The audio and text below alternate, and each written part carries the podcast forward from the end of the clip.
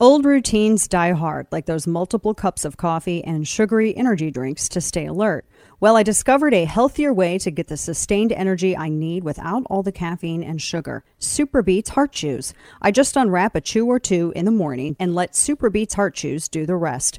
I feel great about what I'm doing for my health. Join me in the new way to start your day with Superbeets Heart Chews. I challenge you to try it for 30 days and give them your feedback. No more afternoon coffees, energy drinks, and candy for a quick pick me up. I've been taking Superbeets Heart Chews for years, and it's an easy and convenient on the go boost to your overall health and energy. Make Superbeets Chews an essential part of your busy day. To make it easy to get started, I got you up to 45% off plus free shipping at danasbeats.com. Hurry, it's their best offer available anywhere. That's danasbeats.com for up to 45% off. danasbeats.com. Keep marching. It's important. Look, this has to become an election issue. The way people listen, senators, congressmen, when people say, I'm gonna, this is going to affect my vote. Too many people are dying needlessly. And, when, and what's even being proposed in the House and Senate is marginal. I mean, it's, it's important, but it's not all that needs to be done. The idea we're not going to do background checks, the idea we're not, anyway, the answer, March. Oh, boy. So uh, that's Joe Biden, and it's Monday. There's a lot of stuff that's been on the move in D.C., but you wouldn't know it because they're focusing solely on this J6 freak show, which I'm barely going to give any attention to because I just literally don't care. I don't care. It is not news. Anyone who thinks this is news needs to go find real news to obsess over. They're literally right now in Washington, D.C., figuring out before they go for a two week Independence Day break, determining how to take your rights and you don't know anything about the negotiations on the deal or anything else because they are only obsessing over the J6 stuff. That's all. That's it. That's it. So we're going to discuss all this. Welcome to the show. Happy Monday to you. And so over the weekend, there was some movement in the Senate. No, I'm not going to talk about the J6 stuff because I don't care. I don't care.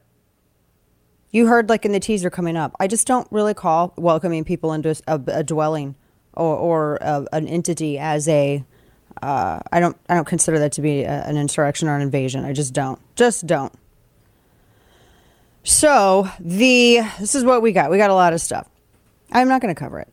I don't care. Kane, you don't care either, right? Just still still checking. Nope. It's all so boring. It's all so stupid. Nobody cares. The Senate reached a deal. If you sign up for the newsletter, uh, all of you subscribers, you get this. The Senate reached a deal on gun control on a package over the weekend. They released a framework. It's 10 Democrats and 10 Republicans. Uh, they released a framework for a gun control package. We don't know the details yet because it hasn't actually yet been entirely put to text, legislative text anyway. And Senator John Cornyn is apparently the lead negotiator on this. And I know we have reached out to him. Have we nailed him down on a particular day this week? Wednesday. Oh, he's on Wednesday. Okay, good. I because I'm glad because we've we've been asking, and he said originally that there were so Wednesday. John Cornyn, Senator John Cornyn, will be on with us. Now, the framework for this package, and again, this is not. This is like in principle, it's not actual legislative text, meaning that anything that I tell you that's in this framework right now, I mean, ultimately, you could have at the end of the week certain things not be in here at all, and certain things could be in here. Now, you're probably like, okay, Dana, what do you think of it? Just get to it. Uh, I don't like it. I don't like it, and I think and I think that there are uh, there's no negotiation cons- about rights.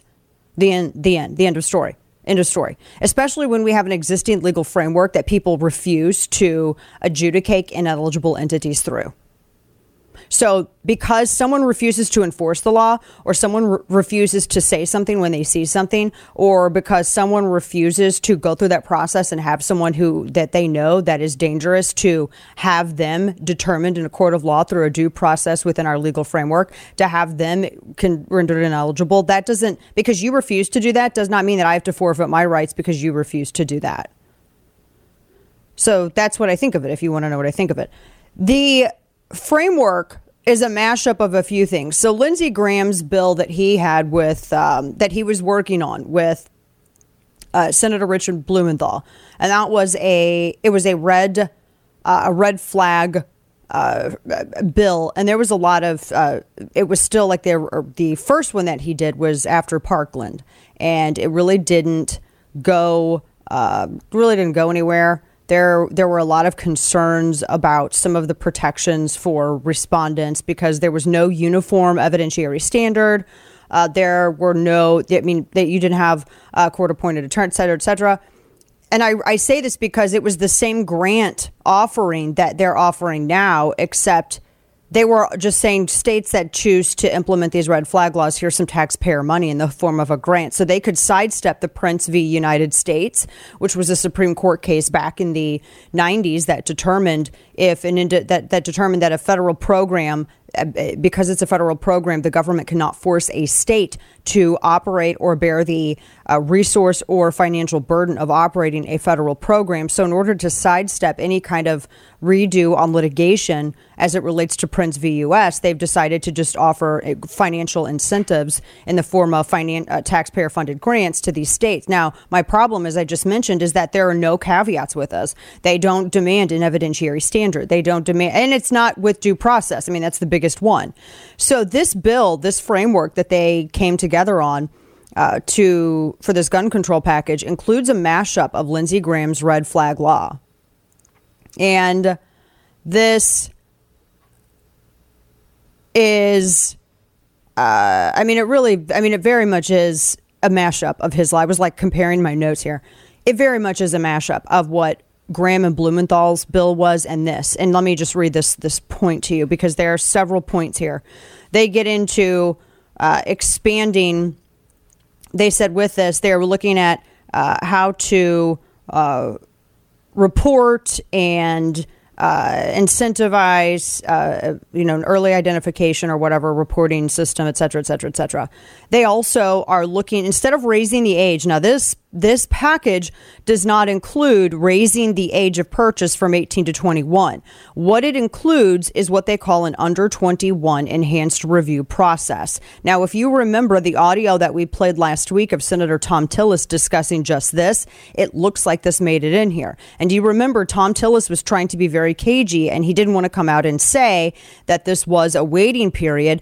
He was talking about the process that is required. You have to go state by state to unseal juvenile records between eight, the ages of 18 to 21, and you have to go through a legal process to unseal those records. And he said that it was that process that may delay if you are. Uh, if someone who's between 18 and 21 comes in, there's he said they and clearly they have no particulars on this. They just said an enhanced investigative review process. So they're going to check. So it's a it's a NICS system. You would have to include juvenile records, violent felony, uh, criminal behavior, uh, convictions for under 18, that would have to be a part of NICS, which it currently is not. And NICS pulls from the National Crime Information Center, and NICS is the national. That's the that's the background check that you do instead of having like a 13 day waiting period.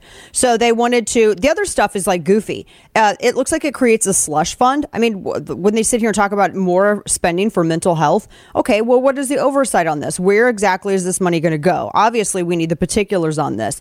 They say that they increase the penalties for straw purchase. Okay, well, that is all already a federal, that's already a felony. So how are you going to increase that further? They talk about telehealth investments. Uh, they also say that they're going to clarify the definition of federally licensed firearm dealers. So, what does that mean? What do you? I, I, need particulars on this. Cracking down on criminals who illegally evade licensing requirements. That's already a felony under 18 USC 922 A through Z, by the way. And then, as it gets into protections of victims of domestic violence, I don't know if you're aware of this, but the Lautenberg Amendment, which I've written about pre, uh, many times, is uh, also called the Domestic Violence Offender Gun Ban. If you are a convicted domestic abuser, you are already a prohibited person. Now, what the gun control advocates want to do is they want to redefine what is an intimate partner. Their definition of intimate partner, gun control advocates, is dating partner or not dating partner. It could be someone with whom you have no sexual or non-sexual relationship at all whatsoever, and it include it can it can include current and ex partners. And I have helpfully, if you get the newsletter, I linked that I linked that uh, their that draft bill that's still kind of languishing. I've linked that for you, including a screenshot for the people who don't like to scroll. I do everything. I I actually have the screenshot of the actual one example, 18 examples of the uh, of that language total in that bill, and I linked one of them and did a or did a screenshot of one of them in the in the piece. So essentially, it's a huge expansion of government power with absolutely no check on the legal abuse made possible by the very design of the proposal itself. So when you're talking about redefining who is an intimate partner to even someone, an ex that you didn't have a non sexual relation, that doesn't even make what is that? So there's a lot of questions, and the vagary has been purposeful. So I do have questions on that because already, again, Lautenberg, which was something that was done back in 1997, that already that's already codified. That's already if you are a, demis, a, a convicted domestic abuser, then you cannot go out and get a firearm. So there, there's a lot of vagueness in here. And without any kind of, especially with the mental health funding, without any strictly worded oversight, that's easily going to turn into a free for all. And I, I don't know. The other thing that I wanted to point out here is that it's very interesting the 10 Republican senators that have joined on to make this a bipartisan thing, right? So you have let me let me pull this up because the the people, the lawmakers that have signed on to this, the 10 Republicans, they include Cornyn of Texas, Chris Murphy of Connecticut, Thom Tillis of North Carolina, uh, Kyrsten Sinema of Arizona, Richard Blumenthal of Connecticut, Roy Blunt of Missouri, Cory Booker of New Jersey, Richard Burr of North Carolina, Bill Cassidy of Louisiana, Susan Collins of Maine, Chris Coons of Delaware, Lindsey Graham of South Carolina, Martin Heinrich of New Mexico, Mark Kelly of Arizona, Angus King of Maine, Manchin of Virginia, uh, West Virginia, Rob Portman out in Ohio, uh, Romney out in Utah, Debbie Stabenow out of Michigan, uh, Pat Toomey out of Pennsylvania. So, of these Republicans who are on here, and this is what's very interesting, uh, you have four, and there's 10 of each Democrat and Republican, four of the five Republican senators backing the deal are retiring. The other six are not up for reelection. My speculation is that 10 Republicans were purposefully selected to, because they're out of the election cycle so they could compromise on Second Amendment rights through this proposal. Mm-hmm. Now, I now he is now as I said, Senator Cornyn is confirmed for Wednesday, and I'm going to hold him to that. And I because I have legitimate questions about this. I want to know why there's this incorporation of a of a Grahamish Graham esque red flag included in this. And we have again why what what is within the legal framework currently now that is not addressed that you would have to diminish due process to achieve that's a big question now we have I know we also, on top of that, you have the New York Rifle and Pistol Association Supreme Court case that's coming out. There's 29 some odd cases that the that the that SCOTUS has to rule on before the end of this month. There's a ton of different uh, cases that the verdict is going to be out this month. So there's going to be it's going to be a busy couple of weeks here. Now, in addition to all of this, you have the you're i mean you would think that don't you think that these sort of nego- negotiations as it concerns your rights that that that's something that you would like to hear you know on prime time? That's something that you would like you would like to watch those discussions instead of this thing? Because what they're doing right now for the j6 stuff it's so stupid. They're trying to seed the ground ahead of uh, midterms. That's what this is all about so, a few other things that we have coming up. We got some uh, economy, we got wokery, we got a whole bunch of stuff as well. Some GOP things some uh, to get into. If you're like me, you're growing more and more concerned about the future. Inflation is at its highest level in 40 years. Interest rates are skyrocketing, and market experts not only predict a recession, but they're using terms like, quote, economic hurricane and unprecedented. So if you want to protect your future, do what I did. Call the only precious metal dealers that I trust American Hartford Gold. American Hartford Gold can show you how to protect your savings and retirement accounts by diversifying your portfolio with physical gold and silver. So get started with just one short phone call and they'll have physical gold and silver delivered right to your door or inside your IRA or 401k. They're the highest rated firm in the country with an A plus rating from the Better Business Bureau and thousands of satisfied clients. Call right now and you'll receive up to $1,500 of free silver on your first qualifying order. Don't wait. Call 866 887 1188. That's 866 887 1188 or text Dana to 998899. Protect your future with American Hartford Gold. 866 887 1188 or text Dana to 998899. And now, all of the news you would probably miss. It's time for Dana's Quick Five, brought to you by KelTec. This White House, this White Castle, legit used to be down the street from my house when I lived in St. Louis, like literally right down the road from me. A man, according to KSDK, which is an NBC affiliate in St. Louis, says that well, he was threatening to blow up the St. Louis downtown White Castle, say police. A 46 year old man told employees and customers that in addition to blowing up the restaurant, he was going to kill everybody else inside. I mean, like as how big were you not planning to make the explosion? I mean, I just have questions. Uh, the guy's name is is uh, Luke Cody, according to the uh, PD, St. Louis Metropolitan Police. He had a knife and lighter fluid. Walked into the man. You're going to need more than that Walking into a downtown restaurant. Come on, like, jeez. Well, he had a knife and lighter fluid. Threatened to blow up the downtown St. Louis White Castle. It was about 10:50 a.m. and this was over the weekend and he tried to barricade the restaurant's doors with chairs and started pouring lighter fluid on the front counter. Uh, but and he could not successfully ignite both surfaces. And then he said he's going to kill himself and started making cutting motions on his arm, prompting customers to flee. Nobody knows if he injured himself. So they had the St. Louis Regional Bomb and Arson Unit. They responded and all kinds of stuff. He was charged with first degree attempted arson, first degree terrorist threat, unlawful use of a weapon. He's being held downtown uh, without bond, and it's the City Justice Center, aka the jail. I just can't believe that he got that far and nobody like. I mean, St. Louis is the home of the knockout game. You know, here's a guy who's a prime candidate. He's begging to play the game, right? Just saying. So, in addition, uh, Canada is proposing printing a warning label on every single cigarette. Yeah, they said they're mandating it. They want a graphic warning on every tobacco, everything again. So just, Eh, do they really? You know how expensive that probably is? Yeah. A teenager sued Facebook, or AKA Meta, after addictive Instagram left her with an eating disorder.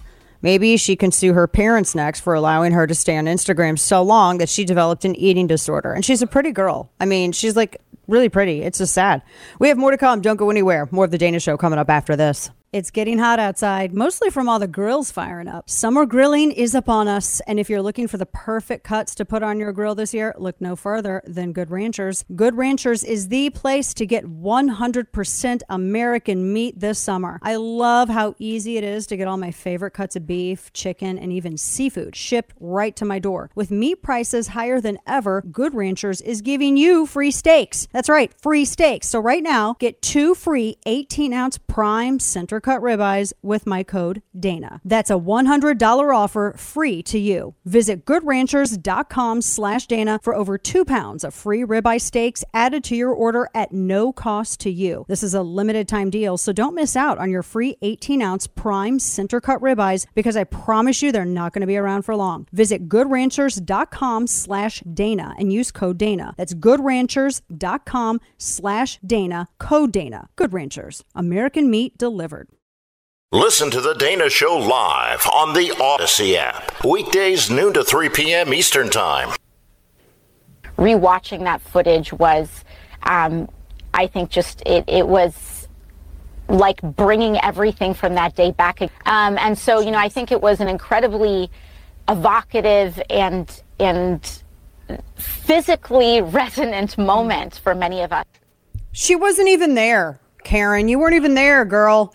Jeez, that. Welcome back to the program. Dana Loesch here with you. That's AOC, who tried to step to you last week and failed miserably. She wants to so badly make this about her. Like you, she could even see because of the tree line. She could even see the Capitol where everything was going on. I mean, you would have to cross like a busy four lane road to even get there. I mean, this is it's it's just it's asinine. Welcome back to the show. Happy Monday to you. And that's all the J6 that's going. I'm not going to talk about it except to make fun of it because it's stupid and I don't take it seriously at all whatsoever. I don't take any of this seriously. Do you remember? I don't know if we have this. I had tweeted it out. The Do you remember when Kamala Harris had said that Trump was an illegitimate president? And I had tweeted it out. It came. It was like from from uh, two years ago. This was right before the election, and she had said that that Trump was an illegitimate. That it was an illegitimate election, and he was an illegitimate president. She said it verbatim. Listen to this. Elections matter. When you win an election, you get to set the rules. How can you win with Russian interference, though? That's, a That's real what I'm thing. scared about No, in 2020. But, rightly. Because I think he's an illegitimate president that didn't really win. So how do you, you know, fight against that in 2020? You are absolutely right. So, again, as a member of the Senate Intelligence Committee, I will tell you that we should believe exactly what the intelligence community has told us, which is Russia did interfere in the election of the President of the United States in 2016. Do you remember when the they were hacked reportedly by Russians, the DNC, and they refused to allow the FBI to conduct a forensic audit of their servers? Remember that? I do. Hey, what about Hillary Clinton? Do you think they've played that video of Kamala Harris? Or what about Hillary Clinton? I dropped that in Slack. What about Hillary Clinton when she said that the election was stolen? She said this everywhere she went. Remember this? Listen. the Okay. best campaign, you can even become the nominee, and you can have the election stolen from you. See? What about that? Are they going to play any of this audio? I'm just really curious. I mean, pff. those are both some big lies. Yeah, that was a big lie, wasn't it? Hmm. Wasn't it? That was that was a big lie. It just really amazing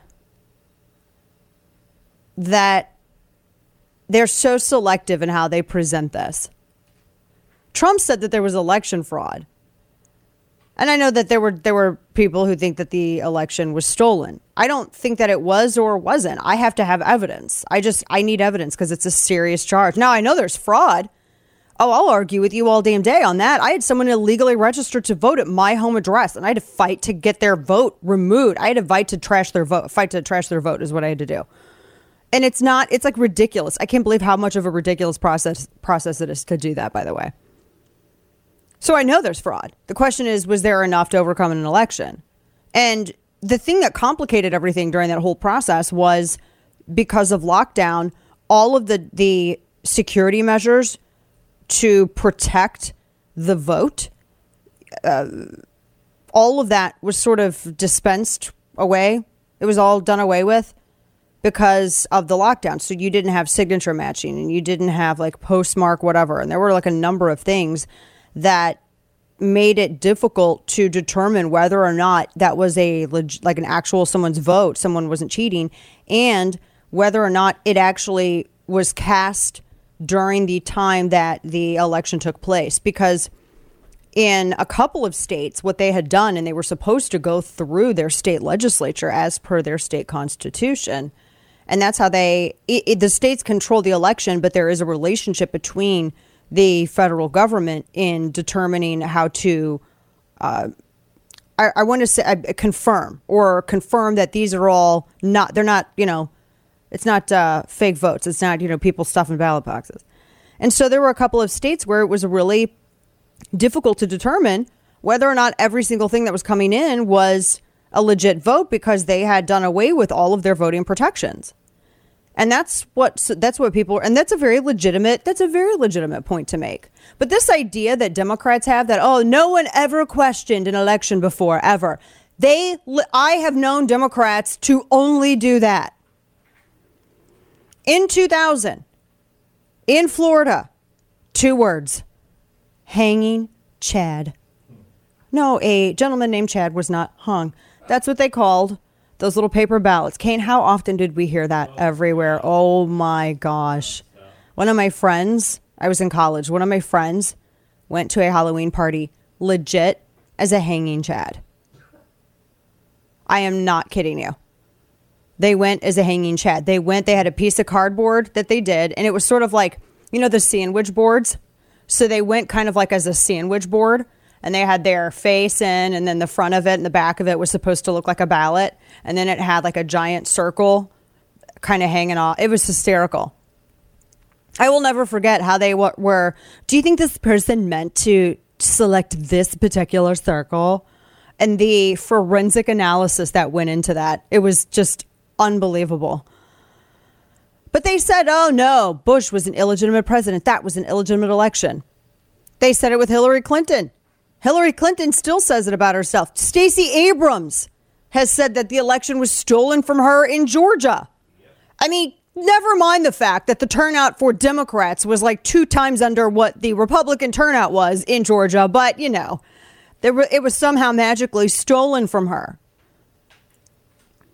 No, it is um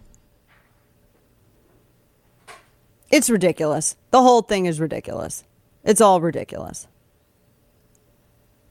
And so with this, I just honestly, I can't take this seriously. That's why I can't. I'm not. I don't care about who they got up there. Chris Stirewalt. I've done election coverage with him. He was up there talking about stuff. They had Bill Barr up there talking about different things. Uh, I don't know. They just. It just was. It's odd, and it's weird that Liz Cheney's right next to that chair, isn't it? She's like one of the only. The other. Why do they even have that little guy on there? Uh, Kinzinger. That guy. His eyes are real close together. Do you think if he? No, I'm not going to say it. No, I'm gonna. Let's move on. I was just gonna say they're very. Just can you wear regular like if he needs glasses or just like one? Do you like wear a shield? I'm just just saying. All right, so uh, yeah, nobody's the TV ratings are gone. There's no TV ratings for this thing. I can't imagine anybody. At least it's not on prime time in the evening, right? So you can pretend it doesn't exist while you're away, actually working for the day. You know. So DC's on edge. The abortion case that Dobbs versus Jackson Women's Health is supposed to be announced very soon. And the FBI has said, no mess. We ain't going to tolerate no violence. I mean, unless you're Antifa or BLM, then it's totally fine. I mean, they didn't say it like that quote, but, you know, for the most part. They're ramping up security. They've added overtime shifts.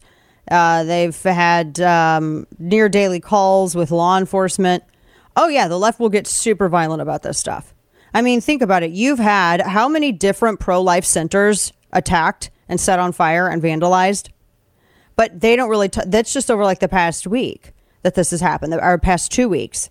There was a, uh pregnancy center in Gresham, Oregon that got firebombed over the weekend. That's a domestic terror incident. There were a couple of other uh, pro life or uh, pregnancy centers that were also firebombed just in the past couple of weeks. So, no coverage of that because I guess that doesn't go into a narrative, doesn't support a narrative. But they're increasing security, and apparently, you know, everything is everything. A lot of stuff happens in June, so we'll see. Justin Trudeau apparently has also announced. Uh, he announced this morning, actually just a little bit ago, that he's tested again positive for the COVID. He got COVID again. He's how many jabs and boosters has he gotten? All of them. He got it tons of times, the corona. And he says he has it again. And he goes, I feel okay because I got my shots. So your shots were just a therapeutic then. Because if you were actually truly vaccinated, then you wouldn't be catching this damn thing all the time. So apparently you're not, you don't have an immunization. Uh, th- uh, that's golly. I'm so glad that they have dismissed the requirement that you have to test negative to get back in, especially now since it's, I mean, it's endemic and it is so uh, incredibly mild. I mean, obviously, people who have uh, different, you know, health situations. If you have a comorbidity, then stay home. If you're if it's so dangerous that you can't even go out, then then don't go out. But that's just the way it is. But it's selfish if you if no one else if the whole entire world doesn't want to stay home. But it's not selfish to want the entire world to stay home. Do you know what I mean? Do you understand? Why does that a one way street? No, stop for a second. Why was that always a one way way street? If you have a comorbidity, then everybody else has to has to stay home or wear masks or get jabs, get injections. That's it's selfish if they don't want to get injections or have their face covered 24/7. That's if they don't want to do that that's selfish, but if you demand that they do, so you feel comfortable going out, that's not selfish. Odd odd things. We have more to come, uh, and we also we're I'm only if there's a fist fight that breaks out am I going to really actually take anything live from the J6 thing because I just I don't care. I uh, don't and care. I don't. I think it's all it's it's fruity. It's all just it's all fruity. I, I don't care about any of it. No. So only if a fist fight breaks out am I to actually dive into this. I'm not to treat it as anything other than the kabuki theater it is. So we have uh, a lot more economic headlines, law and order, and uh, the latest on where the gun control package is in the Senate as we get moving on. I've talked a lot about the KelTec KSG shotgun over the years, and it's no secret how much I love it. It's become the go to shotgun for law enforcement and home defense, and for a really good reason. Uh, but why am I such a huge fan of the KelTec KSG? Well, like everything that KelTec invents, it created an entirely new class of shotgun. And the one that started it all is the KSG shotgun. It's the first 12 gauge pump action shotgun chambered for three inch shells. And with its dual tube mags, offers a capacity of 12 plus one. So that's six rounds in each tube, plus one chambered. If you prefer two and three quarter inch shells, even better because the KSG holds seven plus seven plus one. That's 15 shells. You cannot ignore the downward shell ejection either. It makes the KSG truly ambidextrous and ejects shells away from your face. It's brilliant design. See the KelTec KSG up close and personal at KelTecWeapons.com. That's K E L T E C weapons.com. Again, to find out more, visit KelTecWeapons.com. Of all your favorite talk hosts, one of these is not like the others. The Dana Show. So I just saw this from 538. For the first time in 538's recorded, you know, all recording of approval ratings, Biden has broken, dropped below 40% for the first time for 538. Now we know the RCP average, he's, what did I say that was 3738? It's 37 30. Let me look. I'll pull it up right here. Yeah, so it's already happened with the RCP average, and in fact, there were a couple of very progressive uh, polls that had him under 40, which is actually kind of shot. A Politico poll had him at 39, and that was just uh, June 4th through the 5th. That I mean, that was toof. Oh man, and then I forgot Quinnipiac, which is totally not a conservative entity, had him at 35. That's insane. His his average is 39. So for the first time ever, now 538 has him below 40% approval. That's crazy. Whew. I am like just whew, but telling you. And then another headline Italy's boosted April's crude imports from Russia to a 30 month high. Italy is not paying attention to what everybody else is doing with Russia and oil. I feel like I, because I really want to go to Italy and I want to eat my way through the southern part of that beautiful country. But I just feel like if you're helping Russia, maybe I don't want to. You know, like mm, why? Why are they? Because there's a lot of uh, they have a lot of the imports. They have, unlike some other some other European nations, they have not ceased a number of other imports. I don't know why they're doing that. Oh, but yeah, the under under forty percent for five thirty eight for the first time ever. That's pretty unbelievable. So now you can see. Do you do you see now why it's thirty nine point seven? That's what they have in. What gets me is that 538's average is lower even than RCP's at. Well, no, I take that back. RCP's is 39.3. Theirs is 39.7. Not like that's not a huge sticking point, but for me, I'm all about details. I just think that's amazing. Now you can see why they're doing this whole on nonstop hearing J6 garbage. Now you see. It really is something else. That's why they're trying to make every everything about they're trying to turn every issue, trying to make it to where it's oh, it's climate change and gun control. That's really what but that's not what people prioritize. It really isn't. Meanwhile, have you noticed no one's been asking anything really of Uvalde? Texas police apparently want Uvalde's body cam footage suppressed. This is what one headline is. I don't know if I believe in it. It's from Vice. Vice gets a little crazy. But this headline doesn't help, and it doesn't help when you have a less than transparent, you know, Pete Arredondo and others down there. Doesn't help. Doesn't help at all. Man. So that's how long are we supposed to have these stupid hearings? Do we know? I mean, this. Uh, no, I, I just I'm curious. Do we know? I don't think we do. As long as it takes for them to feel as though they've made the appropriate impact that they wanted to politically.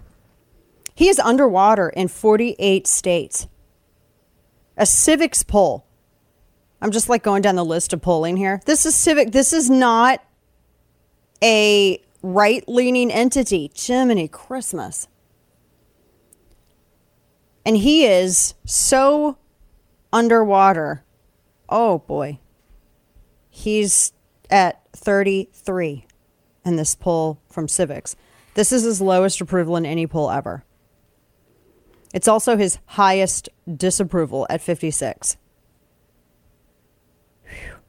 And you can it's and I like it. It is interactive, and you can absolutely watch it drop. I mean, really, it it actually kind of started right. I mean, in May, really of last year. It was sort of static uh, because he immediately started dropping off. uh, February, right after his election. I mean, he just started dropping off, and the American Rescue Plan didn't give him any kind of a bump. And when things really went downhill was in May of 2021. And he never, ever got another peak, ever. I mean, it is just at an all time low. Of course it is. So, coming up, we've got a whole bunch still to get into. They're trying to fearmonger over monkeypox. No one cares. We've got some GOP stuff, the latest with the Senate gun control package and more. Stick with us. Old routines die hard, like those multiple cups of coffee and sugary energy drinks to stay alert. Well, I discovered a healthier way to get the sustained energy I need without all the caffeine and sugar. Superbeets Heart Chews. I just unwrap a chew or two in the morning and let Superbeets Heart Chews do the rest. I feel great about what I'm doing for my health. Join me in the new way to start your day with Superbeets Heart Chews. I challenge you to try it for 30 days and give them your feedback. No more afternoon coffees, energy drinks, and candy for a quick pick me up. I've been taking Superbeets Heart Chews for years, and it's an easy and convenient on the go boost to your overall health and energy. Make Superbeets Chews an essential part of your busy day. To make it easy to get started, I got you up to 45% off plus free shipping at danasbeats.com. Hurry, it's their best offer available anywhere. That's danasbeats.com for up to 45% off. danasbeats.com. Well, I think that um, it all kind of starts from the bottom up, but then we definitely need um, help from the top down as well. Whether that's um, looking at lifting or reallocating, you know, budgets to to increase the uh, security measures that are at these schools right now, or whether it's um, you know seeking uh, third parties to go and do a security assessment. A lot of these things are going to come down from state funding levels, uh, federal funding, and that needs we need to help on both ends. So that is one of the fathers who said he was going to stand guard there outside of his child's school following Uvalde and said, yeah, you need to increase school security, which makes sense. Not apparently what I just don't see that's the Senate focusing a lot on that. Welcome back to the program. Dana Loesch here with you. I've written about this. We talked about it last hour as well. While you have this ridiculous partisan, you know, theater that is happening right now in DC, we have this situation where you the Senate is trying to determine how much of the Second Amendment is going to be abridged, and you're not privy to any of those discussions, nor are you privy, nor are you able to uh, get in there and lobby any of your senators.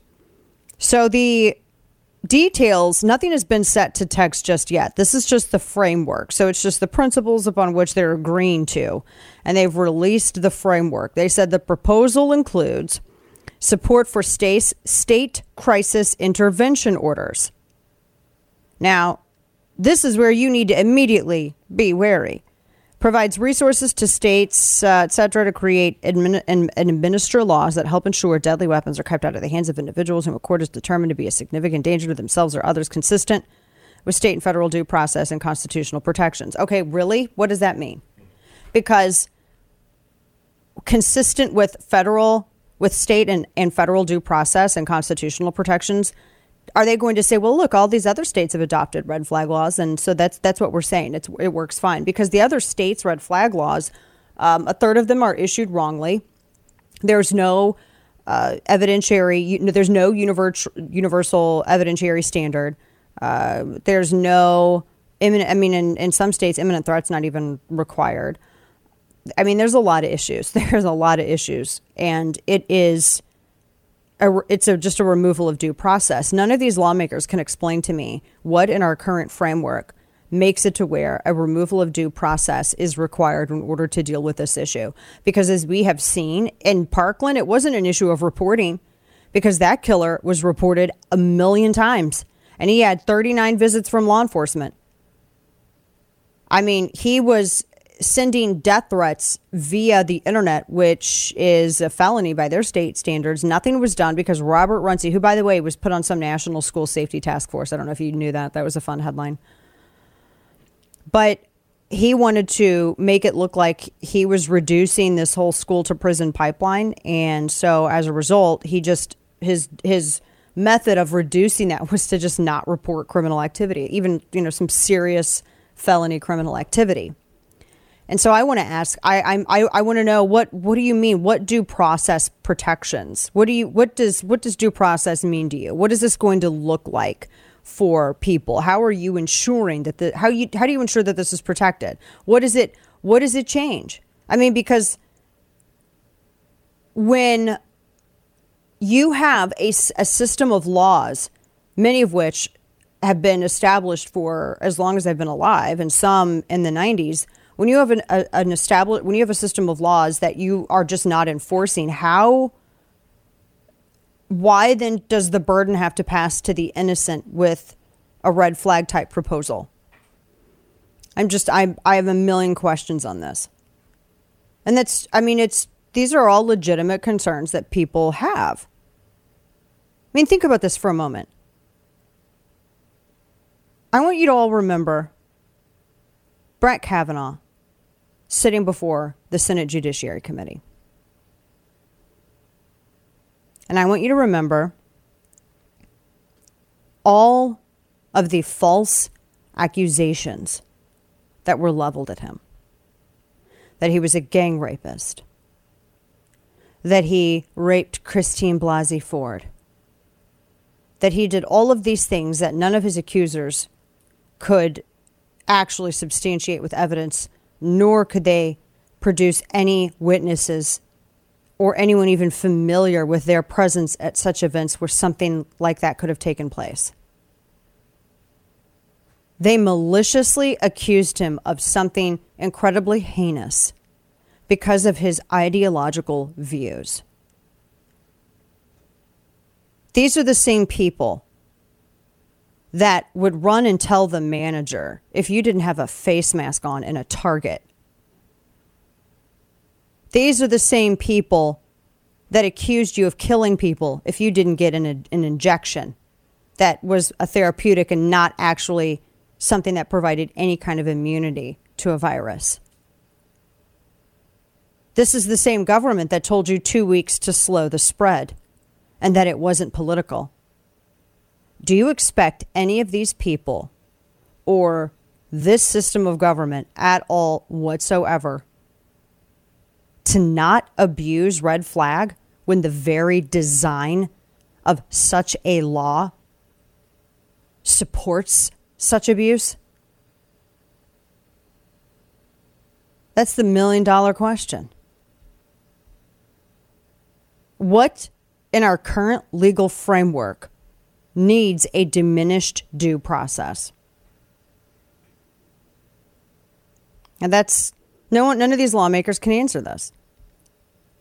This also includes, they said, a national expansion of community behavioral health center model, major investments to increase access to mental health and suicide prevention programs, other support services, including crisis and trauma intervention and recovery. They also want funding for school based mental health and supportive services, early identification and intervention programs, and school based mental health and wraparound services. Well, here's my main problem with some of this stuff. I well, first I think we all need more particulars, but I mean, how many stories have I just read this weekend about drag queen story hour? How many headlines have I shared with you about schools that allow students and they actually talk with students and kind of encourage students in some of these stories to change their gender without their parents' knowledge? Or what about the schools like Loudoun County, where a girl was raped in a bathroom by a male student who identified as a female. And instead of punishing him, they punished the dad because he was livid at that his daughter had been violated. And the school's response was just to shuffle off the offender to a different school where he then sexually assaulted another female. I think we need early intervention programs for some of these administrators at schools. Funding for school safety resources. Now, this is where I want more more of a I really I mean this is where I think we need more of a focus because there was a locked door in Uvalde. Notice how nobody in the media talks is talking at all about the attempted school shooting that took place in Alabama last week. A guy got over got over the fence and got into the school got into the school property, onto the school property. He tried opening the doors, but they were locked. And responding officers were on him in like 2 minutes. That's what happens when you have locked doors and responsive officers. No one wants to talk about that though because it undermines their narrative. They want everything that has to do with nothing that actually worked in Alabama. So the school safety resources, they want to invest in programs to help institute safety measures in and around primary and secondary school support school violence prevention efforts and training to school personnel and students. What about SROs? Nothing in this about SROs. Nothing in this about security infrastructure either. They just said safety measures, no security infrastructure. They have clarification of definition of federally licensed firearms dealer. Quote, cracks down on criminals who illegally evade licensing requirements. Great job, geniuses. This is already a federal law. They said penalties for straw purchasing. Cracks down on criminals who illegally straw purchase traffic guns. Great job, geniuses. This is already established federal law once again. They're they're literally pro- they're they're proposing things that are already law. It's weird. In the House, I was looking this. So in the House, they passed over the weekend a bill that would ban the manufacturing or selling privately made firearms without serial numbers. Great, great job, geniuses. That's already been established federal law. In fact, it was an addendum to the Gun Control Act of 1968, approximately 18 USC 922K. If you're going to sell a firearm that you made, it has to be serialized. They're trying to go after what they call ghost guns because they believe that gangbangers are using very expensive milling. They're using very expensive equipment uh, to mill out chunks of aluminum in their well-equipped garages, and then apparently you know, which by the way, disputes is disputed by not one but two, actually three surveys, two from the DOJ, one from the CDC, actually four, the other one from Rand Corp, which is, you know, totally a conservative bastion of, you know, right slanted thinking. Uh, that said that 77 to 79% of all criminals obtain their firearms from the black market. They're not making them at home. The Sandy Hook killer stole his mom's guns. You know, the Sandy Hook killer, they have a waiting period in Connecticut. And the Sandy Hook killer, because he was so hell bent on carrying out mass carnage, he went to a federal firearms licensee, went to a gun store, and he tried to buy a, a rifle. And they said, oh, it's a 14 day waiting period. Well, he didn't want to wait. So he just went and stole his mom gun, his, his mom's guns and did it. I mean, I have so many stories.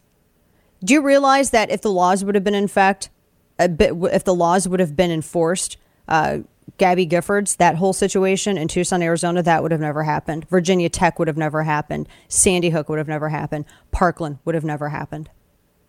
Uvalde would not have happened. The framework is there, it's just not being enforced. And they're trying to seize up on the lack of enforcement and claim that it's an absence of law and not an absence of enforcement.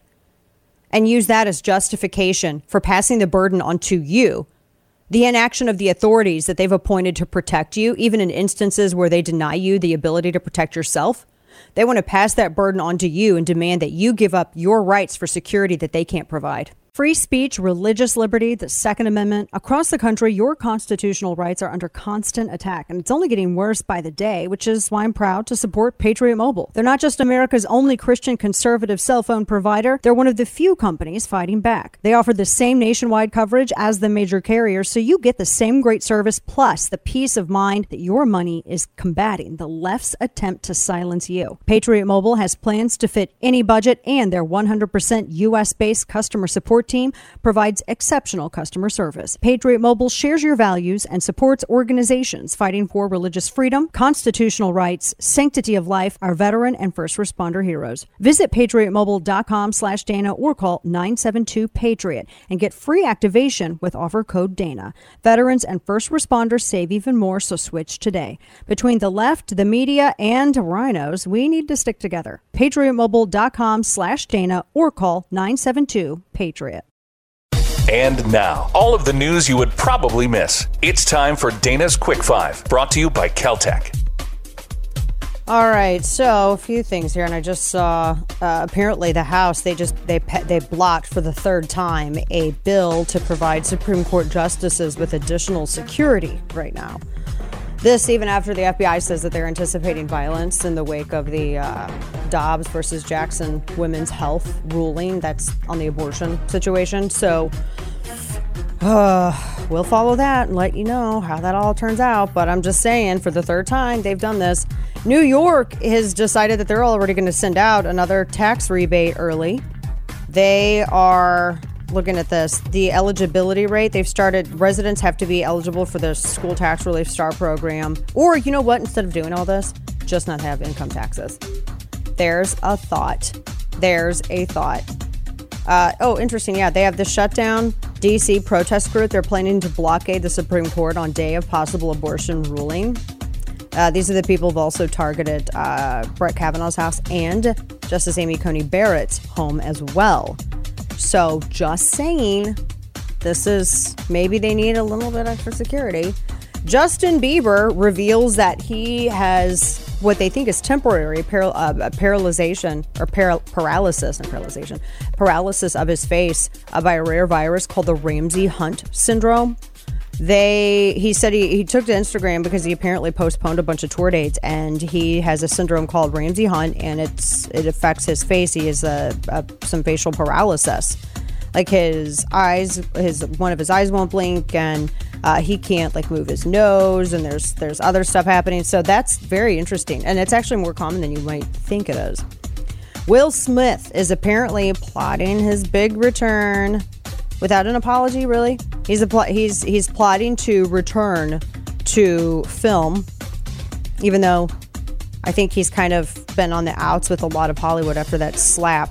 There's a movie that he's doing. He's reprising the you know the the mo- oh gosh what was the zombie movie? Hang on. Oh, I Am Legend. So I Am Legend. Apparently they're going to do a sequel to that, and he's kind of hoping that that brings him back. This is according to the Sun.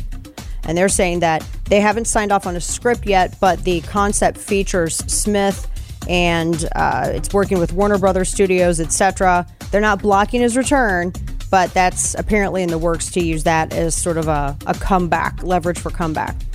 And Death Valley has already exceeded 120 degrees, breaking daily high records. We Texas, we were at 111 just over Saturday. It's been horrible. Uh, they said that temperatures have been on the rise for most of the southwestern United States. Residents have been sweltering. AccuWeather forecasters say it's going to continue for much of the much much of the rest of the week. But yeah, Death Valley. Of course, that's why it's called Death Valley. Just an FYI. And apparently, monkeypox cases are doubling.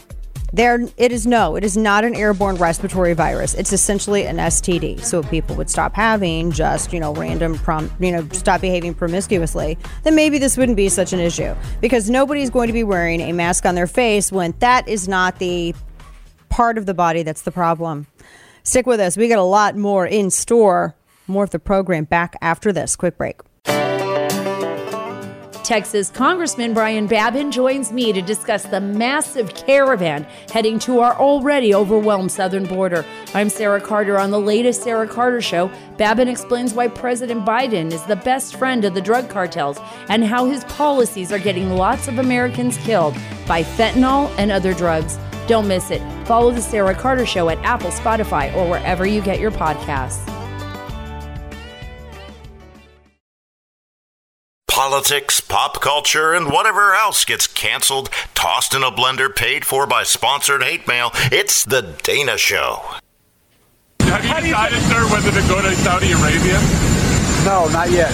What would be the uh, holding up the decision at this point? Are there commitments you're waiting for from the Saudis or on the negotiations over peace? No, no. The commitments from the Saudis don't relate to anything having to do with energy. It happens to be a larger meeting taking place in Saudi Arabia. That's the reason I'm going. And it has to do with national security for them, for Israelis. I have a program. Um, are we all confused? That was the president. Welcome back to the program. That was the president. He's going, but not, but yes, to Saudi Arabia. Well, I am, I feel I feel like it's all completely clear now. What about you? Right? Yeah, there you go. I feel like it's totally, it's all clear. It's all, we all can understand it. There you go. Where's he? Um, he had one tweet about all the gun control stuff that was happening, and that was about it. He had like one tweet about it, and then nothing else. I guess just gonna let the just Senate handle all of it, right? Mm. I have a couple of things that I want to get into because we've been discussing this gun control package uh, that the Senate's reached a deal on. And I do think it's weird how you have 10 Republican senators, 10 Democrats. Four of the five Republican senators that are backing the deal are retiring. And none of the other senators are facing reelection this November. I'm just saying it's a little odd that all of them are untouchable with the gun. They're untouchable by their own base. Notice that. It's not so much the left that it seems that they're concerned about, it's their own base. They don't want to, I guess, be, well, because they would, I mean, voters would remember that. And that's not something that voters forgive. So is it going to be enough though? Is it, I don't know if there would be enough space if they were to pass something like this. If there's enough space there that the rest of the Republican Party wouldn't be punished for the actions of these senators. I mean, that's a very real thing, especially I mean to consider. It's uh, Democrat, and I will say Democrats are limited in how much they can push for with this, because if they're able to get ten senators to sign on to this then, and that, by the way, what a shame that Senator Roy Blunt, one of his last moves as a sitting senator would be to, I mean, I'm, and I'm just going by the framework. If they have red flag and they have this other stuff, that's a betrayal of voters. And that's just a real shame that that's how Roy Blunt, he would want to cement his legacy as an elected official by betraying voters. Just saying, I know him. I, so I personally know him. We're both from Southern Missouri. So, but it is what it is. I'm not in this to be friends with nobody. Not in this. You want to hear a sidebar story? Okay, you want a fun sidebar? This is how much I am not in this to be friends. So back in, I want to say 2011, maybe 2010, 2011, before when we were doing the Tea Party in St. Louis, and there was a huge event that we put on at the Arch, and thousands of people came out to this. It was crazy. It was packed. and we had barred lawmakers from speaking. Like lawmakers always wanted to come and speak, and we're like, no, no, no, you should want to come and hear. There was one lawmaker who got real mad at me because I outed her. She demanded to come and speak at one previous event, and we said, no, you can come and listen. Because we would feature just like average, everyday people who were coming up and telling, you know, how they were affected, business owners, how they were affected by too big to fail and all this other stuff, and the bailouts and everything else.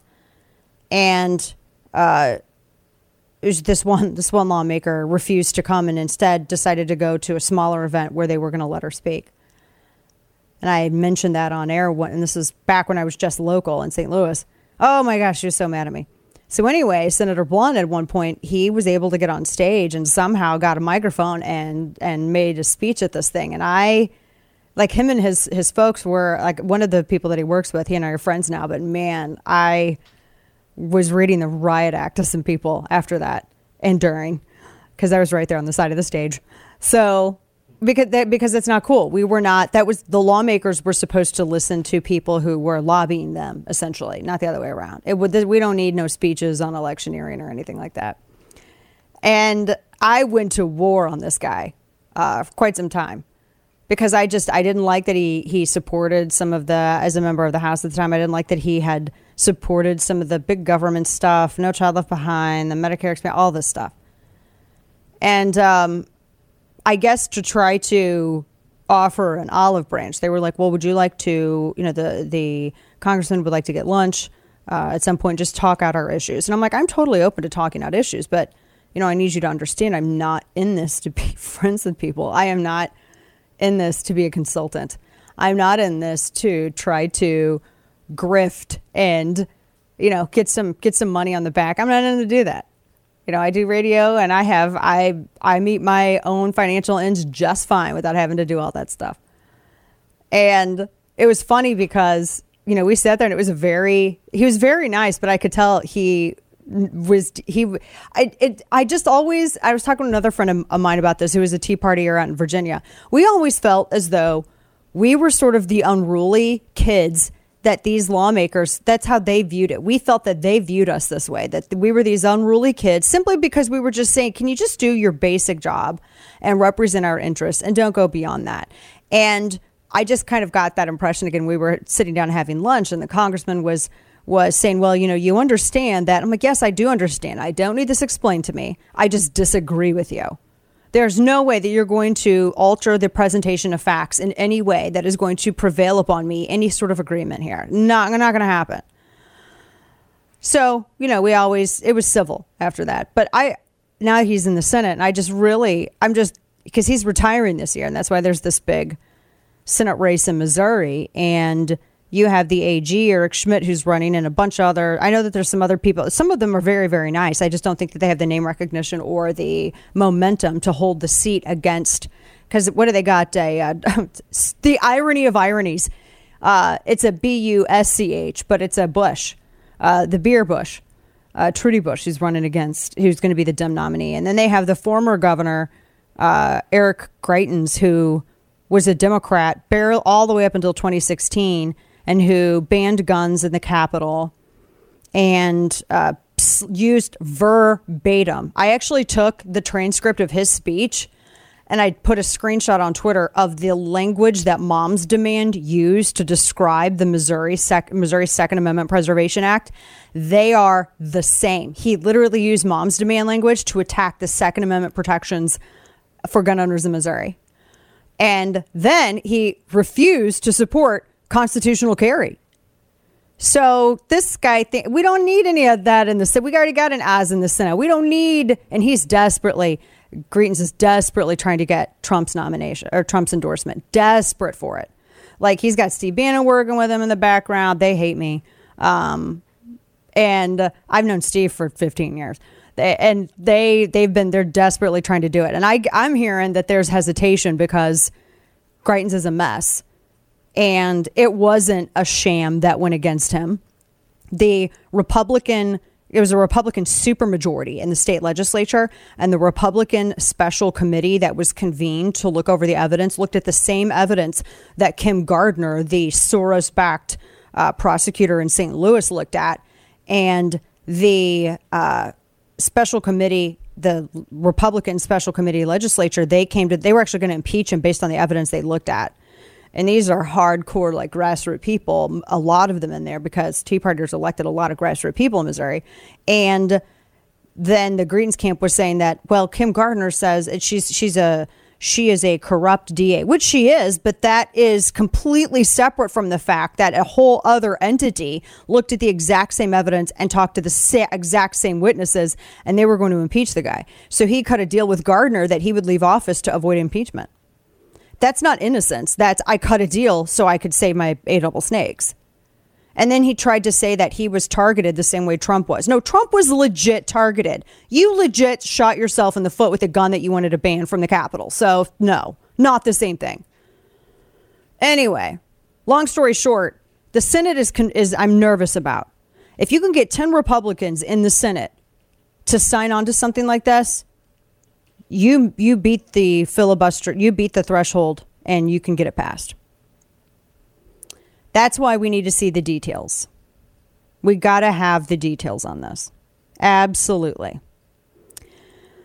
And so, oh, by the way, uh, Biden, as I see, he um, just, uh, oh, 15 minutes ago, he just uh, walked in for work today, Kane. Wow. He was at a, had a nice beach weekend in Delaware. He's on track to have more vacations than any other president in history. Did you guys know that? It's a real thing. He showed up for work today. Just, I mean, literally just now. It just came out. I'm looking at the video of him uh, strolling into work. Like 15 minutes ago. What? What time did normal people report for work?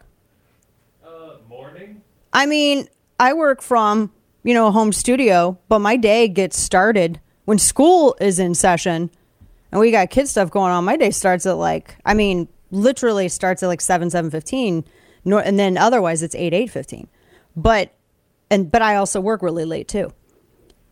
Can you imagine walking in four hours late to work?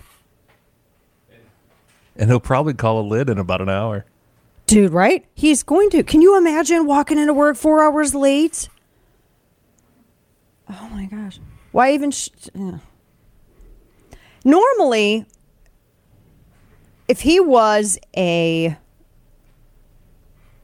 oh, I don't know, sharper, more sentient, I don't know, politician, I would be happy that he's not in at work because then that that means that he's prevented from being crazy, right, and doing stupid stuff. But it doesn't matter if he's there or not because he's not really making the decisions. Just saying. Yeah, just he just legit. If you're watching the simulcast of the radio show via the first, Juan's showing you the footage. That was just a fit. That was like 15, 20 minutes ago, just now, strolling into work. Can you imagine, This is the private sector. dude? Right? Yeah, if he was working a regular job, dude, be fired. Dude would be fired. Just you know, just gonna come in for my beach weekend in Delaware. The Dana Show, sponsored by 30 years of game changing KelTec innovation, like the P50, a new breed of pistol. Innovation, performance, KelTec. It's his life mission to make bad decisions. It's time for Florida Man. Oh boy, a, uh Florida man driving his motorhome crashed into a mobile home at a Florida RV park. Luckily, nobody was injured. Highlands County Sheriff said a propane link required the evacuation of nearby homes, but it was fixed and everybody's allowed to re- return back.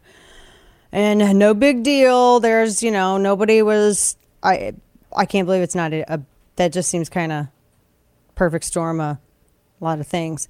Uh, let's see. There's also uh, pull this up. I have a few things in here. Uh, also, we have this.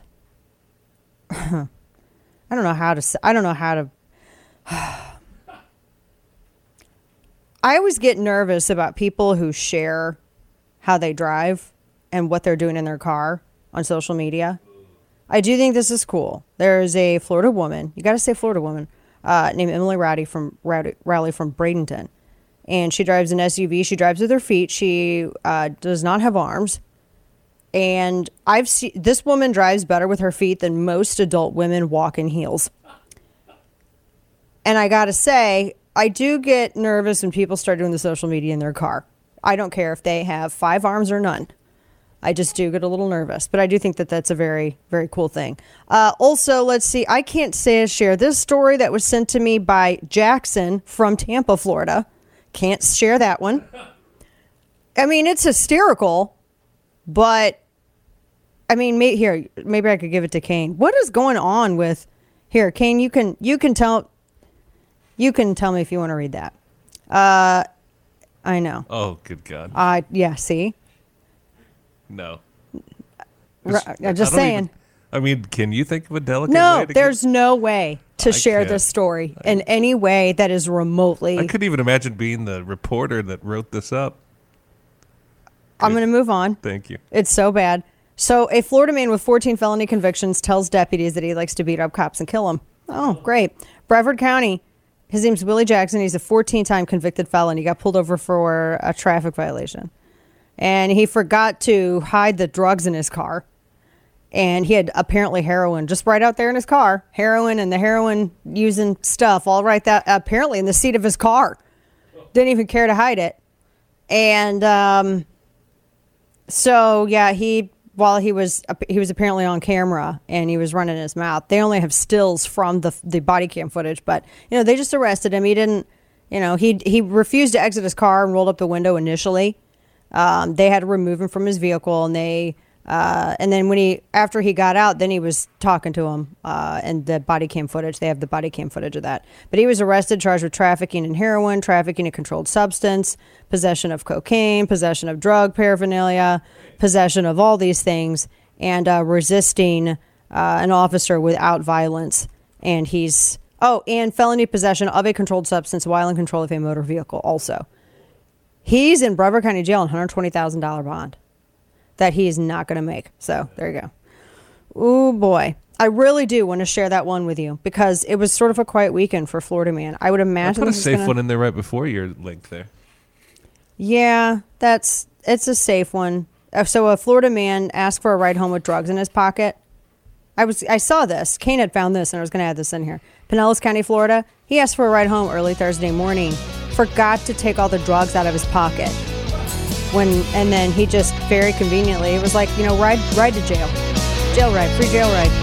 Stick with us. We got more in store.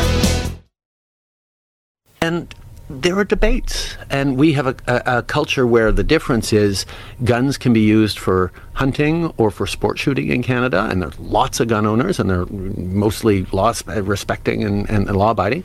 But you can't use a gun for self protection in Canada. That's not a right that you have in the Constitution or anywhere else. If you try and buy a gun and say it's for self protection, no, you don't get that. You get it for hunting, you can get it for sport shooting, you can take it to the range, uh, no problem, as long as you go through our isn't rigorous isn't, background check. isn't that important. I mean, it's hunting is more important than your life. That's what Justin Trudeau just said. Well, you know, and and of course because they don't Canada doesn't have a they don't have a Second Amendment. Welcome back to the program. Dana Loesch here with you. Yeah, good to um. He. That's why they're con- that's why they're Canada and not the United States. They don't have that. There. All right, so this is what Democrats want to focus on. I tell you, they're insist and and the uh, gun control package that I wrote about, well, at least the framework of it. John Cornyn, Senator John Cornyn, is going to be on with us Wednesday to discuss this, and we've got some questions. I wrote about that up a chapter and verse, and we'll see the. I mean, I. I've just we all have a lot of questions. We all have a lot of questions.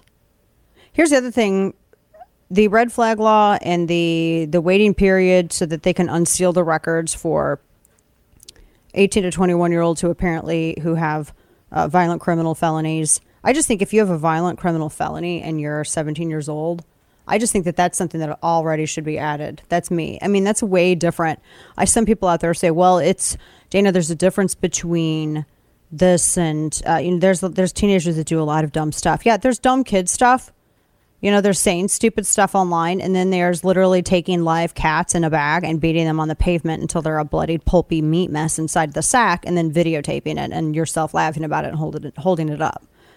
That happened. There's a difference between, and that was Uvalde killer. There's a difference between uh, doing some dumb kid stuff and then uh, taking a gun and pointing it to a classmate's head and then no one ever doing anything about it, like the Parkland killer. That's what he did. So, and that was before he uh, knocked teeth out of his mom's head. So, big difference. The other thing they talk about uh, the what they say is the boyfriend loophole. It's which is a repeat of the Lautenberg Amendment. It's also known as the Domestic Violence Offender Gun Ban, and it bars anybody convicted of domestic abuse from legal purchase or carry. And it's the boyfriend loophole is a term that gun control lobbyists use because they want to change the definition of intimate partner to be dating partner and include any current or ex partner in any kind of relationship, sexual or non sexual. It is a huge expansion of government power with a lot of vagary that is there's no checks on legal abuse and it sets i mean the the design of that i mean it's it's perfect for abuse to abuse that ability that that's you know good heavens so that's what they call because otherwise domestic uh, offenders are prohibited that's what it is. Well when i get any new information on it i'll share it with you. But this is just the principles that they're agreeing to within this framework that they've announced. So hopefully we'll get a little bit more insight on this.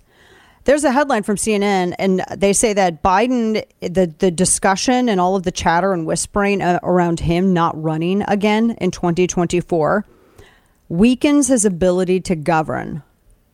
And he's upset about it because it makes him look weak. It limits his influence, diminishes his effectiveness. Hmm. Well, I mean, I would think that that is the fact that he is completely addled. Uh, and also his policies are being horrific. I think that that probably does more than anything else, really. But they say, oh well, that's it's uh, it's he's this whispering that he's not ready, that he can't govern. I mean, uh, is is just limiting his, it's weakening his ability to govern. And they don't really have a clear person to step in. Democrats don't have anybody. Republicans have a few people on the bench.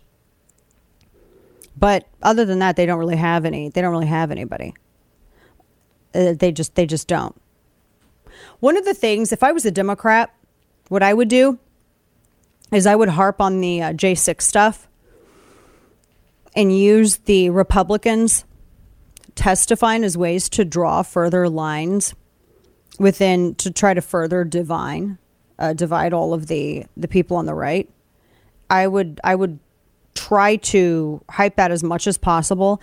And then I would try to push any kind of wedge between Trump and any or all potential frontrunners for 2024 and try to draw them into a fight. I see the media trying so hard to start a war between Ron DeSantis and Donald Trump. It is wild. They are trying so hard. They desperately want there to be a, a war because whoever would emerge I mean, if De- De- DeSantis, they would they would want to see a because DeSantis would be a formidable candidate, and they would love to see him all beaten up and you know coming out of a, a Republican primary. I'm just saying that's this is what they're wanting to have happen. They are wanting to have this happen, and thankfully, I don't think a lot of people on the right have bought into it. But that's, I mean, right now anyway, that could change. I know, Kane, you see it too. It's, I mean, it's there. I saw like a couple of other pieces. They were saying that, uh, oh, Casey DeSantis, uh, Governor DeSantis's wife, wants him to run. They don't want him to wait. They don't know what another, you know, uh, another four years of that may look like you know maybe the tides change which is true i mean you have you you know you have like one opening really to kind of run and uh, like Biden, the fact that, I mean, I think really his shot before his brain was applesauce probably was before Hillary Clinton, right? But she was hell bent on running. She was they she was going to run. It was going to happen. She was going to make it happen. And then twice. Insane. But the press trying to bait this battle. I was reading this piece. I think it was. I'm gonna pull it up. I was reading this piece. and they were talking about whether or not he's going to start kind of putting that together. I see some. I see some of the organization and some of the movement. They want him to run for. They want him to run for president. It was a Washington Post piece. They're looking at all these, all the people. The primary name checks is who they're looking at. They're looking at all the same people. They because there were two straw polls that took place just in the past month, I think, at big conservative events. One was the Western Conservative Summit. They've had a couple of these straw polls, and DeSantis did really performed really well in those. And they said that you know DeSantis hasn't really indicated what what he's totally going to do, uh, but I do. I think that the DeSantises would be. I think they're a powerhouse couple. She's got media training. She's worked in television. She's worked in in uh, politics. She understands the nature of the game. I think that they would be an absolute powerhouse. So we'll see. Not that Melania Trump wasn't, but Melania Trump was very much. She, I think she was also so abused to, by the press. It's like, what are you going to say? Like, what is there anything that you can't? There's nothing that she can say. There's nothing that she can do. I mean, here she spoke. How many languages does she speak? Like six languages, and they made fun of her for having an accent. You know, those people on the left who aren't racist apparently made fun of her for having an accent. They would mock it on television. If they did this any other time, they'd be, you know, or if a Republican did that, they'd say the Republican was being jingoistic or racist or something like that. But um, she, I think she really was treated so horribly that I don't, I don't know if she could, if she would want to do it again. I really don't. That's a lot. That's a lot to put on. It's a lot. And also their son's a lot older too, which means that and the press went after him being young. He's going to be older. That just makes him, him more attractive for the press to go after. So I don't know. There's a lot of cons- there's there's a lot of consideration. Their kids are still little bitty. The DeSantis's kids, um, they're around my age. So actually, I think we are this. I think we might actually be the same age, but their kids are a lot younger. She's got media training. Uh, he's uh, an attorney he's got the legal background he's got military service he's you know he's got he's and he's he's used to dealing with the very kind of interesting dynamic in Florida because you either have super conservative Republicans in Florida it feels like and then you got like the Rick Scotts. And I'm not a fan of Rick Scott. I'm just not. I don't know. So we'll see. But I'm telling you do not take media bait about this. There was a political political politico piece. Let me pull this up. Rubio embraces low-key side. Their politico saying that rubio's considering a run. I don't think rubio could handle, handle a run i don't dislike rubio as a person i just watched him collapse completely on a stage when we did the parkland town hall i went up on stage right after him and i watched the republican that i was hoping was going to hold the line so i wouldn't have to do it by myself on stage, I watched him totally crumple. And at that moment, I thought he might be a nice guy, but he is never somebody I could have in my foxhole. Ever. Su- seems like a really nice guy. But no. So I don't even, I don't know. There's just a lot of weird stuff out, uh, weird stuff out there. S- But don't take the bait on it. Just relax and know this Republicans have a great bench. We actually have a problem of having too many qualified people. That is a great problem to have. I just hope that people are smart and they don't get all stupid and try to take each other out and hobble each other. So we, we have the press and we have Democrats that are going to try to reduce the number of, of people who actually have the uh, chance to run. So we don't need to help them with that. That that time will that time will come. But there's there's always the power jockeying. But we have a lot. I don't know who they have on the left. I don't know. They had three different analysts on MSNBC, CNN, and ABC, and no one. They were all talking about Joe Biden and his up. He's the inflation and it hurting his polling. I loved how MSNBC though had it as like the perception that it wasn't Putin. That's what's hurting him. Oh, for the love, because it's that's the truth. You know, they say percent. That's actually the truth of it. But who did honestly think about this for a moment? Can you name one person that you feel is qualified enough, charismatic enough, and is not a thousand years old, which might be redundant, to step in? I legitimately can't. The only Democrat who could run and win is someone who, who they would never support, and that's Joe Manchin. I'm telling you, they don't have anybody. Nobody in the House, nobody in the. What of the governors? They Cuomo was going to be their guy. He was the guy that they were grooming. He was the guy that was going to run. That's why he did that book. That book was just a stepping stone for him for a campaign. But now he's out. So who else did they got? Newsom? Gavin Newsom's the only other guy that they have. They have nobody else. Newsom? Oh my gosh, the baggage that guy has. Oh, he's charismatic. You know, he uses a lot of hair product. No. We'll talk more about this here. And now, all of the news you would probably miss. It's time for Dana's Quick Five, brought to you by KelTec. A man was arrested for littering because he left flowers on his fiance's grave. An Alabama man who planted flowers on the gravesite of his fiance was arrested at the direction of the woman's disapproving father, found guilty of littering this week. Criminal littering. But hey, red flag laws, guys. Yeah, that's going to be all right. A month after Winston Haggins was engaged, his fiance was killed in a three car crash. And so, to honor her, he placed a planter box full of fresh flowers and photos of them at her gravesite, her gravesite in Auburn, Alabama. He was arrested on a charge of criminal littering. They told him that he could put it there, his planter there, until there was a complaint, and the complaint was by his fiance's father, Reverend Reverend Tom Ford. They, I don't know why the Reverend Tom Ford decided to do that, but that was he. His his uh, father was was pastor at Grace father-in-law Grace Baptist Church in Montgomery. So that's just sad. That's crazy. Stick with us. We got more in store. Want a behind the scenes look at the Dana Show? Subscribe to Dana's chapter and verse newsletter for a deeper dive in all things Dana at danaloesch.com.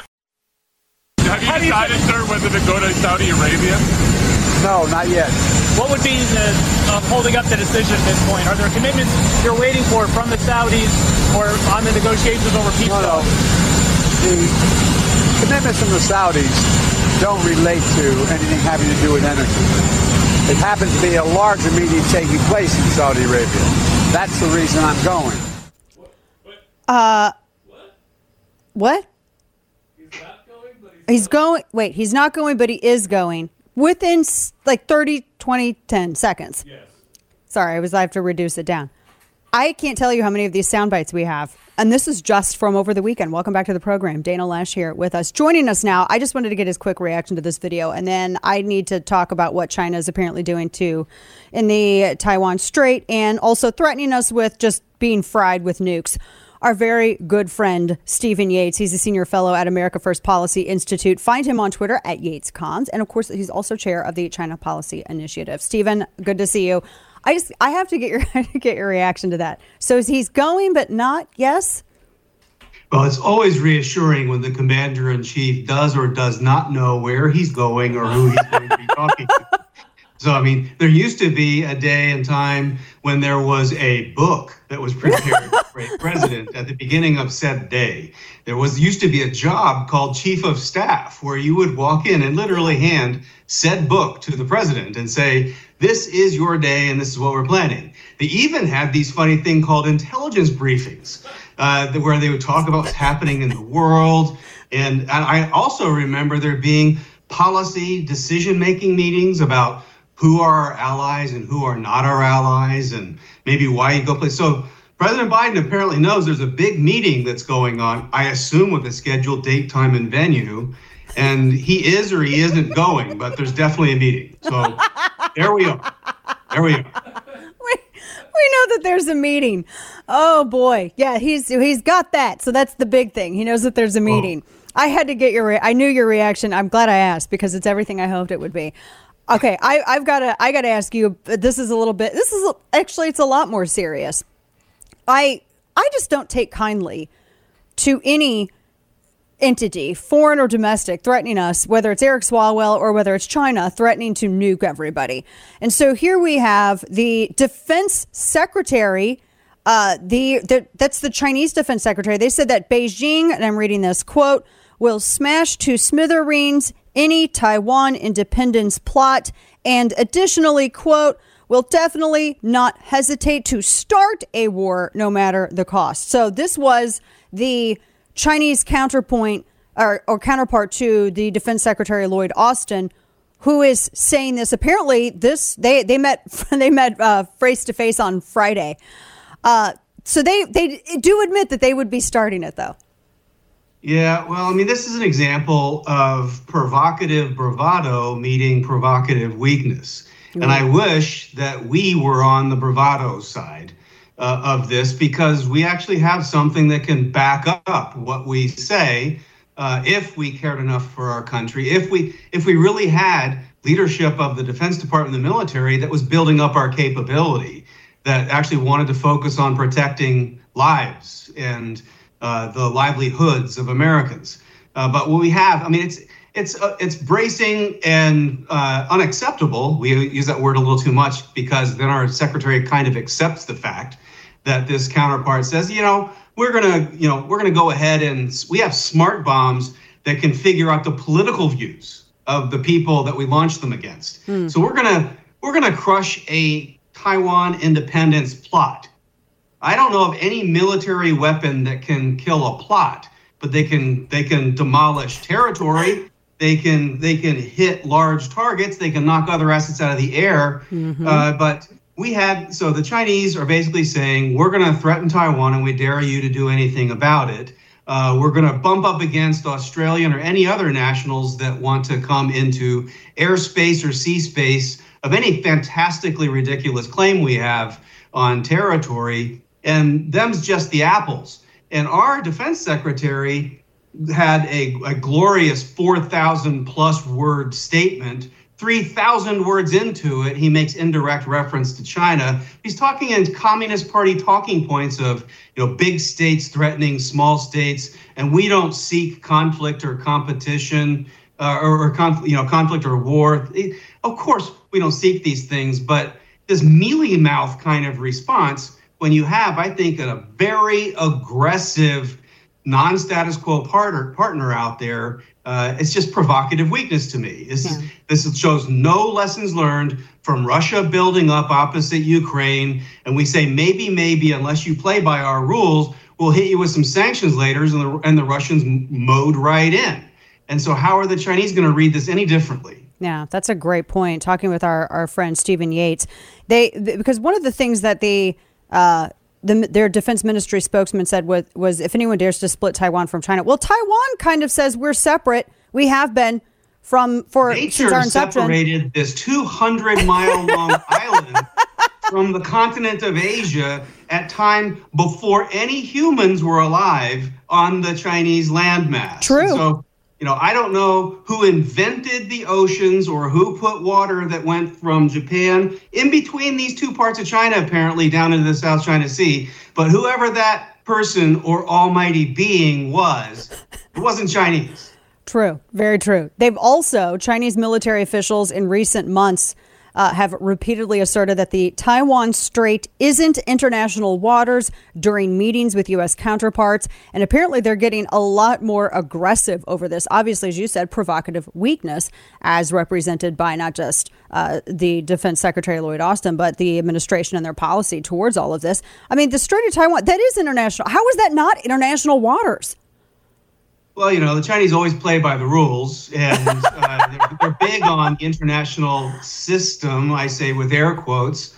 Uh, and of course, the international system, if it is represented by the United Nations, it accomplishes nothing with all of this. But according to the law of the sea, uh, you have sort of this 12 mile zone off your shores that would define what territorial waters are. Uh, you got about 100 miles of water, and I don't care if you claim Taiwan as part of your territory or not. 12 plus 12 doesn't get to 100, even under Common Core math. Right. So there's international waters going through there no matter what. And the problem the Chinese have is I don't think the rest of the countries in the region take this joke lying down the the way apparently our expert class does. Yeah. The Japanese are pretty serious about their lines of commerce. The Koreans are pretty serious, although I don't know what they'll do about it. Uh, but we have we, this has been international waters for a very long time, and I, I I just think we have a situation where the Chinese are almost begging for a conflict, and our weakness basically suggests okay, and it's not okay. We don't want a war. Yeah, because I mean, I think it uh, it seems as though because you have the South China Sea, and that's of course where they have their weird. Uh, what are they? They literally made an island, m- made it out of the ether, and they said, "Oh no, this is uh, natural. It's ours now. This is a naturally occurring island. We didn't make this." And they just happen to put, you know, a defensive or offensive, depending on how you want to look at it, outpost there. So this seems to be like much more than the Taiwan Strait. And the further south they go, I mean, then you're you're looking at supply lines from Vietnam. You're looking at supply lines coming out of uh, Philippines, etc. That's going to affect a massive chunk of of international trade. Right. Japan, Taiwan, and Southeast Asia add up to way more economic weight than China represents. And this claim that they're making would would force shipping and air routes to go around all of that. They'd have to avoid the Straits of Malacca that goes by Singapore and up through the South China Sea to serve all of East Asia, including things that would go beyond that island chain to the Pacific across the United States. So dramatically reroutes uh, any kind of shipping traffic and military traffic, of course, between the Indian Ocean and the Pacific Ocean. And so what it does is this fancy new term that all the eggheads in academia came up with an Indo-Pacific region. Yeah. It makes it Indo and Pacific separate. Yeah, that's so. Talking with Stephen Yates uh, at YatesComs on Twitter about all of this.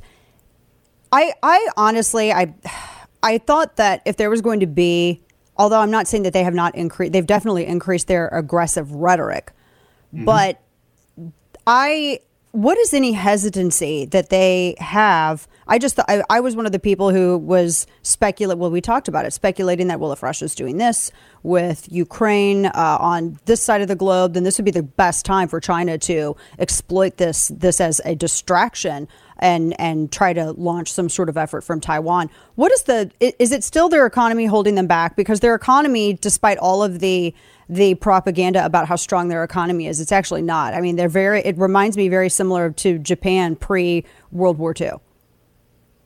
Yeah, well, I think that their uh, their economy is doing worse than is widely perceived. I think that their politics are more tenuous than is widely perceived. Uh, and, but I'd also confess that we don't get to know what's going on in the little black box that is Chinese leadership. They don't have these fancy open elections where they can impeach a president twice because of a bad phone call or whatever. and we else. lost a lot of intelligence over there. Didn't we lose some spies? Yes, we've also lost. We've had several large intelligence networks that have been exposed by, I think, malpractice on the part of Americans, but also very strong aggression by the Chinese intelligence collectors. But I, I think that we have good reason to believe they know a little better what's going on in Taiwan, Japan, and other places. And I think the key measure for them is do they believe that these others would fight or would they just accept? I think they take as a given that we have weakness coming out of the United States right now. The old way of thinking was if you have weakness from the United States, then you've got to go because everyone else will just fall in line with the United States. I don't think they can take that bargain now. Uh, the biggest change of sort of demagoguery about alliances is that during the Trump years, alliances were uh, were were weakened or there was isolation. That was never true. But what is true now is our allies don't believe they can rely on Joe Biden and the American commitments today, and so they're going on their own. And Japan is committing its own kind of uh, uh, defense deterrent to these kinds of questions. Taiwan is getting a little bit more serious about this, and I think they've been heartened by watching the Ukrainian experience.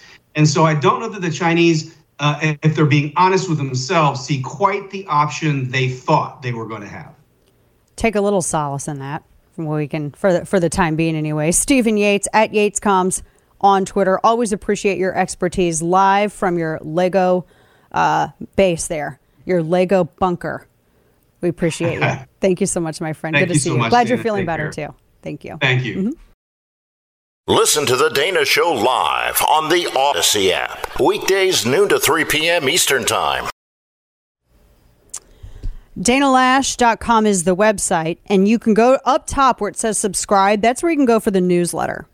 And I've got all kinds of stuff up on the newsletter. I did a quick breakdown of the framework that that's all we have to go by right now of the Senate gun control package. A lot of you were asking me, well, what does the bill say? It's not a bill yet. They just agreed to the principles of what they want in a bill. So that's why we're referring to it as framework. And it's just, it gets into, uh, I have all of the uh, Republicans and Democrats. The Republicans, none of them are in an election cycle. Cornyn's going to be on the show Wednesday. He's retiring after this year. So he's safely out of election cycle. Very, it's just a really, I mean, if I were, if I were, you know, Mitch McConnell, I would probably have these 10 Republicans. Um, altogether, nobody in an election cycle, so that they could do this and not, you know, if there was if there was going to be blowback. It's uh, we're we're gonna we're gonna talk to Cornyn more about this on Wednesday, and any development that we get, rest assured, I will be bringing it to you, of course, and you'll have all of that. Now, gas prices aren't they at another new high? It's broken five dollars a gallon for the first time ever, and I have this from the Washington Post. You know, this is going to be this. I mean, it's going to go higher because we are not even at peak inflation yet. Five dollar over five dollars a gallon Saturday. That's the average price. Geez, it makes you wonder how high it is, and because it was what seven, seven. I saw something in Orange County. It was seven sixteen. Someone uploaded a photo. over eight dollars in some areas. Oh my gosh! Oh my gosh! And diesel. Whew. All kinds of businesses now have higher costs they have to raise customers. They have to pull back on new investments. And now consumers, there's a slowdown starting. All those stimmy checks, they actually went to go pay off credit card debt. That was a headline we had last week. Households are cutting back on other expenditures. And it is going to be the number, it is always the economy stupid. Always, always, always. You can do all this other stuff with gun control. You can do everything else, you know, culture wars, all this stuff from the left. But when it comes down to it, it is the economy. Every, every election. And this is bad. I think this, I think it's officially worse than probably Carter at this point. So. It puts into perspective why they're pushing so hard on this J6 stuff. And Demo- and have you noticed too? One last quick thing: Democrats aren't defending him. One of the one of the criticisms that Biden had last week is that not enough Democrats were on on cable news defending him or on news period defending him. They still aren't. How do you go into that? Means he can't fundraise for them because they don't want him. They're not going to be able to speak to him going into the the ele- the general election after that. What a mess. But mainly a mess for all of us. All right, today in Stupidity King. Well, it would be Zoe Lofgren. She's the uh, that withered commie rep from California, I think the 19th district. Uh-huh. Um, this was on the J6 hearing. Now, you're wondering why you're not getting the full picture from this committee, and she kind of explains why. Due to the length of Attorney General Barr's testimony, we're only going to include relevant portions Oh. at the hearing today. Oh, only relevant. Didn't she co-author a report with uh, Anthony Weiner, aka Yes, Carlos yes. Danger, when they were going when they wanted to dispute the certification of Ohio's Electoral College in 2004? Uh huh. Yeah, that was Zoe Lofgren who did that. Yep. Interesting how now she's like totally on Mhm. Selective editing. People. There you go, selective editing. Folks, that does it for us tonight. I'm going to be on Jesse Watters' program in the 6 p.m. Central Hour. Then later on tonight, I'll be on with Shannon Bream to talk about the Senate gun control package. Have a great night. Back with you tomorrow.